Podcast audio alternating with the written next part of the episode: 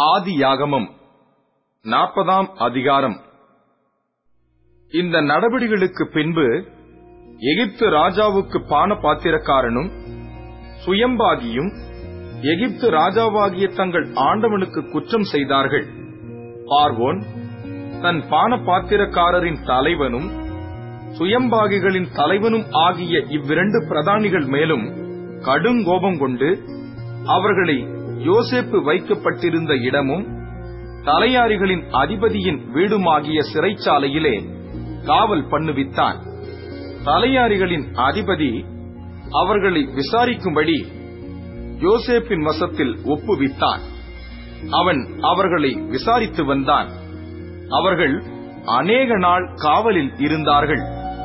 எகிப்து ராஜாவுக்கு பானபாத்திரக்காரனும் சுயம்பாகியுமாகிய அவ்விரண்டு பேரும் சிறைச்சாலையில் இருக்கும்போது ஒரே ராத்திரியிலே வெவ்வேறு பொருள் கொண்ட சொப்பனம் கண்டார்கள். காலமே யோசிப்பு அவர்களிடத்தில் போய் அவர்களை பார்க்கும்போது அவர்கள் கலங்கியிருந்தார்கள் அப்பொழுது அவன் தன் எஜமானுடைய வீட்டில் தன்னோடே காவல் பண்ணப்பட்டிருந்த பார்வோனுடைய பிரதானிகளை நோக்கி உங்கள் முகங்கள் இன்று துக்கமாயிருக்கிறது என்ன? என்று கேட்டான். அதற்கு அவர்கள் சொப்பனம் கண்டோம் அதற்கு அர்த்தம் சொல்லுகிறவன் ஒருவனும் இல்லை என்றார்கள்.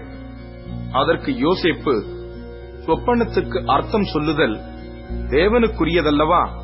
அவைகளை என்னிடத்தில் சொல்லுங்கள் என்றான். அப்பொழுது பானபாத்திரக்காரரின் தலைவன் யோசேப்பை நோக்கி என் சொப்பனத்திலே ஒரு திராட்சச் செடி எனக்கு முன்பாக இருக்க கண்டேன். அந்த திராட்சச் செடியிலே மூன்று கொடிகள் இருந்தது. அது குளிர்கிறதாய் இருந்தது. அதில் பூக்கள் மலர்ந்திருந்தது. அதன் குலைகள் பழுத்த பழங்களா இருந்தது. பார்வோனுடைய பாத்திரம் என் கையிலே இருந்தது. நான் அந்த பழங்களை பறித்து அவைகளை பார்வோனுடைய பாத்திரத்தில் பிழிந்து அந்த பாத்திரத்தை பார்வோனுடைய கையிலே கொடுத்தேன் என்று தன் சொப்பனத்தை சொன்னான். அதற்கு யோசேப்பு அந்த மூன்று கொடிகளும் மூன்று நாளாம். மூன்று நாளைக்குள்ளே பார்வோன் உன் தலையை உயர்த்தி உன்னை மறுபடியும் உன் நிலையிலே நிறுத்துவார். உன்னை அவருக்கு பானம் கொடுத்து வந்த வழக்கத்தின்படி பார்வோனின் பாத்திரத்தை அவர் கையிலே கொடுப்பாய். இதுதான் அதன் அர்த்தம் என்று சொன்னதும் அன்றி நீ வாழ்வடைந்திருக்கும்போது என்னை நினைத்து என்மேல் தயவு வைத்து என் காரியத்தை பார்வோனுக்கு அறிவித்து இந்த இடத்திலிருந்து என்னை விடுதலையாக்க வேண்டும். நான் எபிரேயருடைய தேசத்திலிருந்து களவாய் கொண்டு வரப்பட்டேன். என்னை இந்த காவல் கிடங்கில் வைக்கும்படிக்கும் நான் இவ்விடத்தில் ஒன்றும் செய்யவில்லை என்றும் சொன்னான். அர்த்தம் நன்றாயிருக்கிறது என்று சுயம்பாகிகளின் தலைவன் கண்டு யோசேப்பை நோக்கி நானும் என் சொப்பனத்தில் மூன்று வெள்ளைக்கூடைகள் என் தலையின் மேல் இருக்க கண்டேன். மேற்கூடையிலே பார்வோனுக்காக சமைக்கப்பட்ட சகலவித பலகாரங்களிலும் கொஞ்சம் கொஞ்சம் இருந்தது. என் தலையின் மேல் கூடையில் இருந்தவைகளை பறவைகள் வந்து பட்சித்தது என்றான். அதற்கு யோசேப்பு அந்த மூன்று கூடைகளும் மூன்று நாளாம்.